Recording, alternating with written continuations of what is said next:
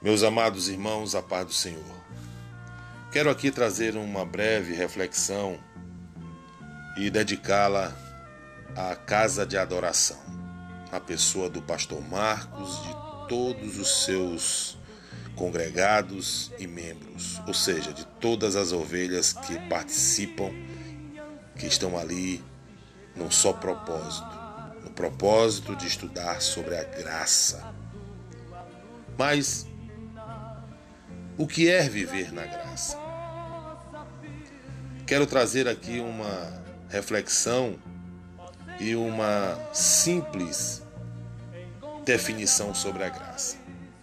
Certo dia perguntaram a uma menina o que era a graça e ela respondeu: É receber tudo sem pagar nada. É interessante essa definição, mas a graça é ainda mais do que isso. Ela poderia ter dito: é alguém que merece tudo quanto é ruim, recebendo sem pagar nada tudo de bom. E façamos a pergunta que o apóstolo Paulo fez na sua epístola aos Romanos, no capítulo 6, versículo 1 e 2, quando ele pergunta: Que diremos, pois? Permaneceremos no pecado para que a graça seja mais abundante?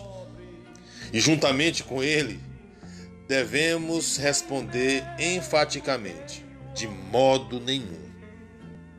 Sendo salvos pela graça, devemos viver pela graça. E o que quer dizer viver pela graça? Aí precisamos notar três níveis de vida. Primeiro nível, o nível do instinto. Aqueles que vivem nesse nível fazem exatamente o que querem, andam como querem. O segundo nível é o nível da consciência. Aqueles que vivem nesse plano devem fazer aquilo que devem.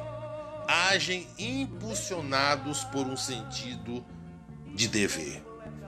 Mas há um terceiro nível: o nível da graça. Aqueles que vivem nesse nível gostam de fazer aquilo que devem fazer. Ou seja, amam a Deus por causa da sua bondade para com eles através de Cristo. E, portanto, alegremente fazem a sua vontade e guardam os seus mandamentos. Quando gostamos de fazer aquilo que Deus quer que façamos, estamos andando pela graça. Mas o que acontece se há relutância para fazer aquilo que é certo? Aí, meus amados, precisamos fazer uma oração. Que oração?